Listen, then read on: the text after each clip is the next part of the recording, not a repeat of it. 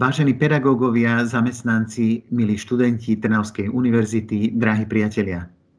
Zvyčajne sme končili akademický rok spoločným stretnutím v katedrále svätého Jána Krstiteľa a slávením Eucharistie s ďakovným spevom Tedeum Laudamus. Teba, Bože, chválime. Hoci sa z dôvodov pandémie nemôžeme osobne stretnúť pri slávení Tedeum, predsa sa môžeme s postojom vďačnosti zastaviť a v krátkosti reflektovať udalosti, ktoré boli súčasťou nášho života počas tohto akademického roka. Možno si spomínate na krátky príhovor Pátra Kyselicu, v ktorom sa nám prihovoril na začiatku tohto akademického roka a kde pripodobnil život našej univerzity plavbe plachetnice na vlniacom sa mori. Pripomenul nám, že na lodi sú dôležité dve súčasti. Kotva a plachta. Povedal, ak kotva je tým, čo dáva lodi istotu a udržuje loď ukotvenú na vlniacej sa hladine, plachta je naopak tým, čo jej umožňuje hýbať sa a napredovať. Dnes, po uplynutí tohto akademického roku, je potrebné, aby sme sa na chvíľu zastavili a pýtali sa na to, ako sme napredovali na našej plavbe a kde sme vnímali dôležité výzvy pre náš život. Zaiste, celá transformácia výučby do online priestoru výrazne ovplyvnila náš spôsob výučby a štúdia. Pandémia nás však naučila, že naše vzdelávanie sa musí týkať aj formácie srdca a životných postojov.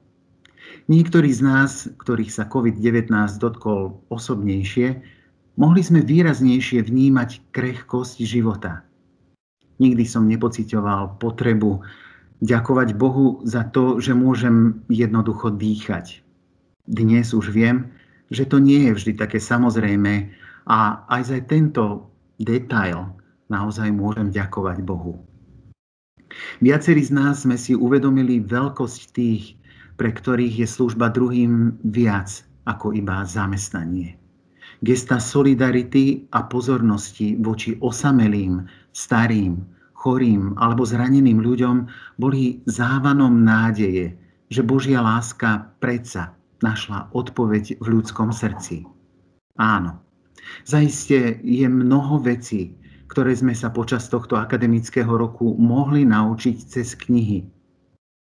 Ale je tu jedna špecifická kniha.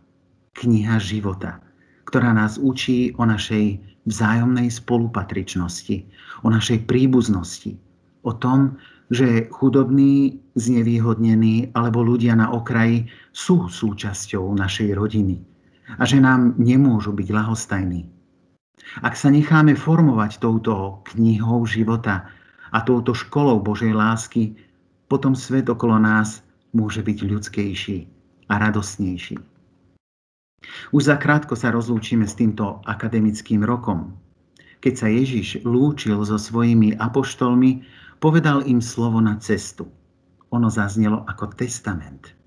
Toto je moje prikázanie, aby ste sa navzájom milovali, ako som ja miloval vás. Nech toto slovo na cestu sprevádza aj nás. A nech je našou plachtou, ktorá nám umožňuje hýbať sa a napredovať na našej osobnej, ale aj univerzitnej plavbe.